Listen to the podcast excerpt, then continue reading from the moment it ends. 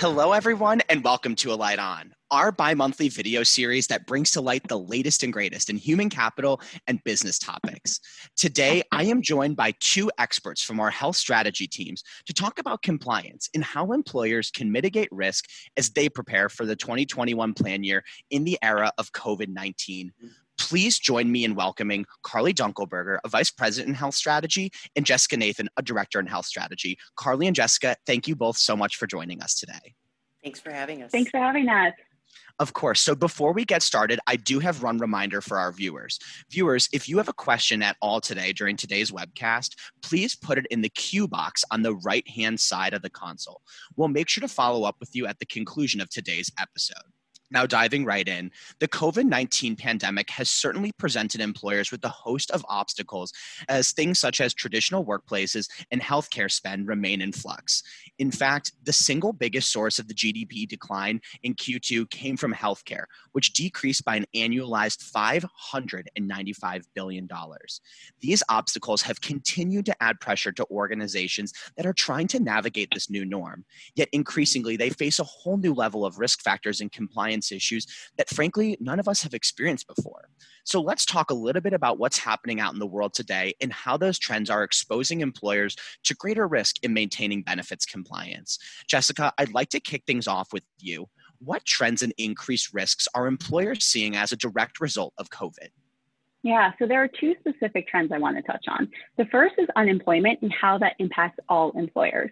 Unfortunately, when when people lose their jobs, they're not just losing their jobs, they're also losing their benefit coverage, mm-hmm. which means they have to find another benefit plan to enroll in.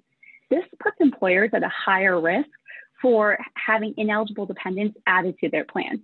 Whether people are intentionally or unintentionally, knowingly or unknowingly, adding ineligible dependents to their company's benefit plan it's all happening. It's a direct result of people having fewer benefit options available. So this increases compliance risks for employers as ERISA and the Sarbanes-Oxley Act require plan sponsors follow the rules that are outlined in their plan documents, which include their dependent eligibility rules. Mm. So this means that they are responsible for ensuring that only plan assets or ensuring that plan assets are only spent on eligible plan members. Mm-hmm.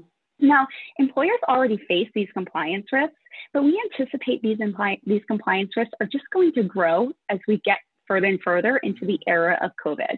And it's going to be even more of a risk. We really anticipate, you know, this fall in annual enrollment because it's the perfect opportunity for people to be able to add ineligible dependents to the plan.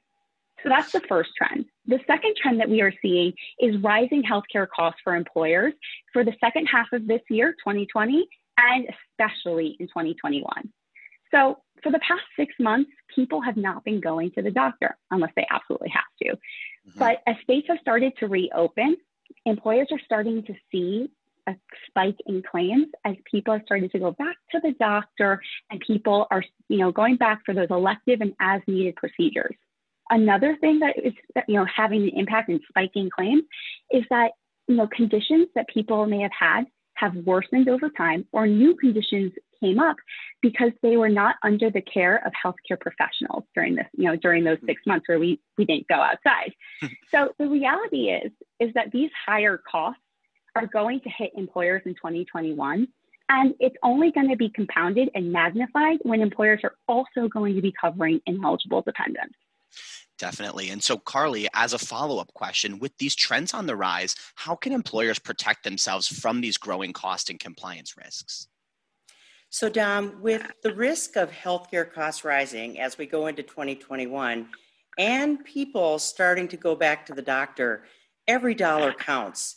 You know, we we have been monitoring and watching what people are doing. And as we consider that rising healthcare cost, as Jessica mentioned, we're thinking that as we go into fall annual enrollment this year, there is risk that employees will be or could be adding new ineligible dependents. Mm-hmm. Now, one thing that employers are considering when it comes to their dependent eligibility strategy is they're considering a dependent verification project. And this is a way that employers can make sure that they are reducing the risk of dependents getting covered that aren't truly eligible.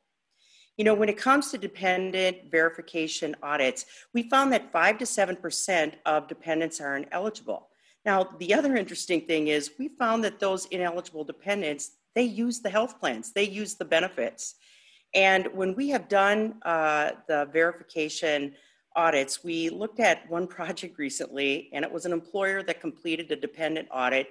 And what we found through the results is that 75% of their ineligible dependents incurred claims during the last 12 months before they were removed.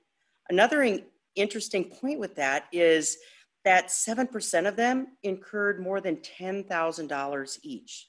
So there really is a cost to ineligible dependents. Now, another point to make, or maybe I would look at this as a growing trend with employers. Employers are looking to use annual enrollment communication in a different way, where they're sharing new things or changes to their benefit offerings. Some things they're considering are compliance related initiatives, HSA contributions, and yes, even announcing that a dependent audit is coming soon. We see this really as a win win strategy because employers are seeing utilization at higher rates by using different and new types of communication with their employees.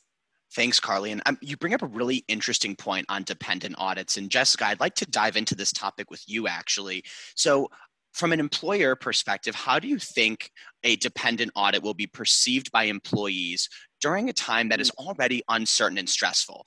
Are there any things that we can do to change how these audits are portrayed to employees? Yeah, so unfortunately, there is this perception out there that dependent audits are a bad thing, but you can easily change the narrative when you give people advance notice of what's about to happen.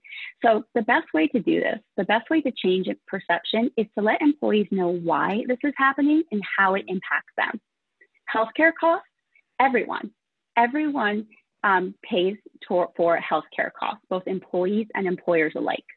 So, if healthcare costs are rising, employers, in order to stay on budget, are going to either need to reduce the quality of the benefit plans that they offer employees, or they're going to need to raise employee premiums. Neither of those are good things. But that's not the only solution that's out there.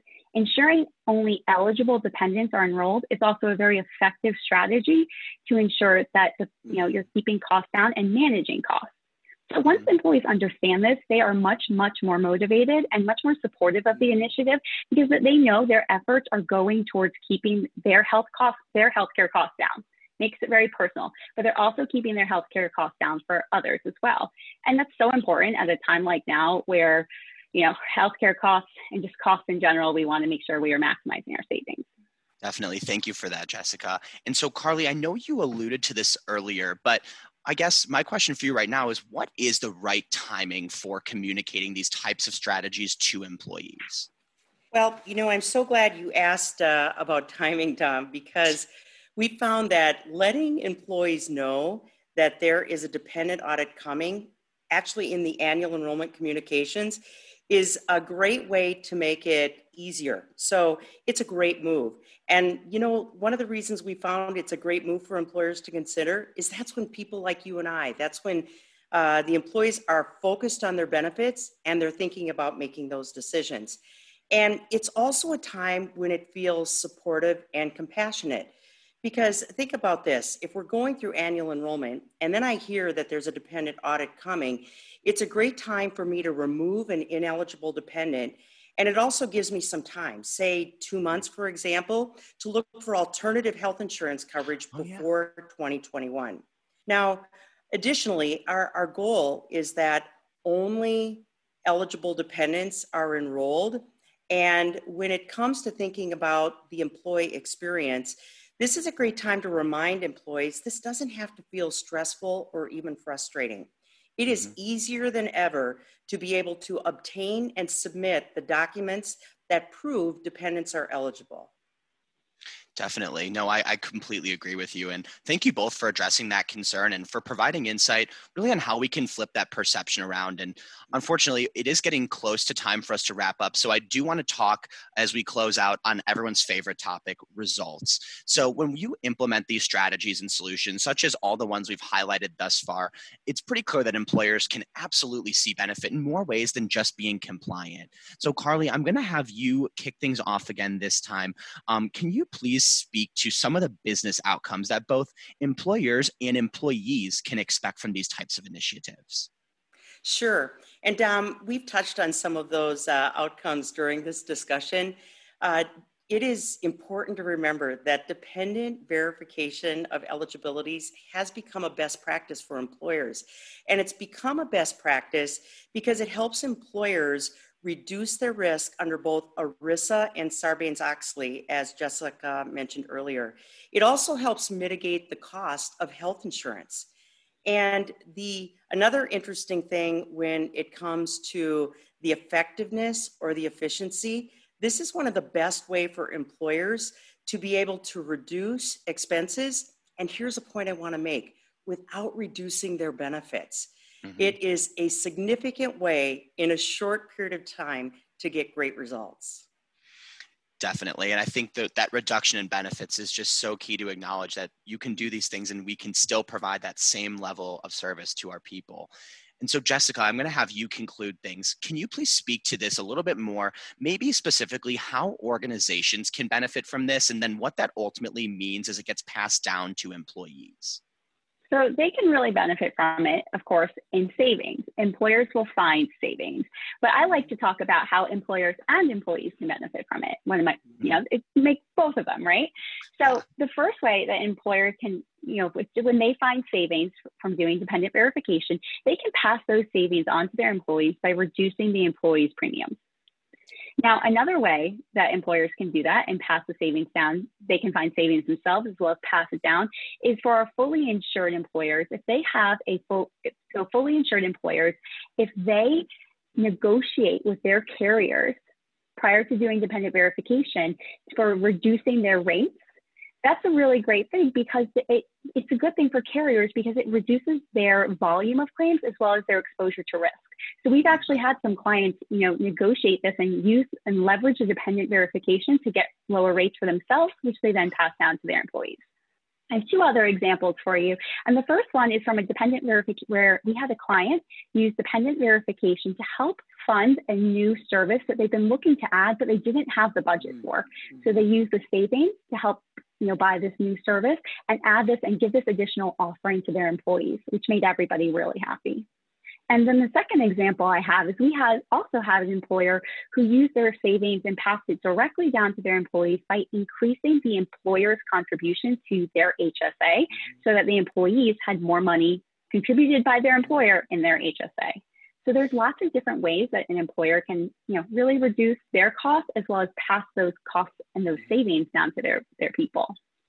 Definitely. So before we conclude, it looks like we have just enough time for a question that we received from the audience. Um, so if you guys don't mind, I'd like to go to that. The question reads If I am interested in starting a dependent audit, when is the best time to get started and how much hmm. time do I need to complete it? Okay.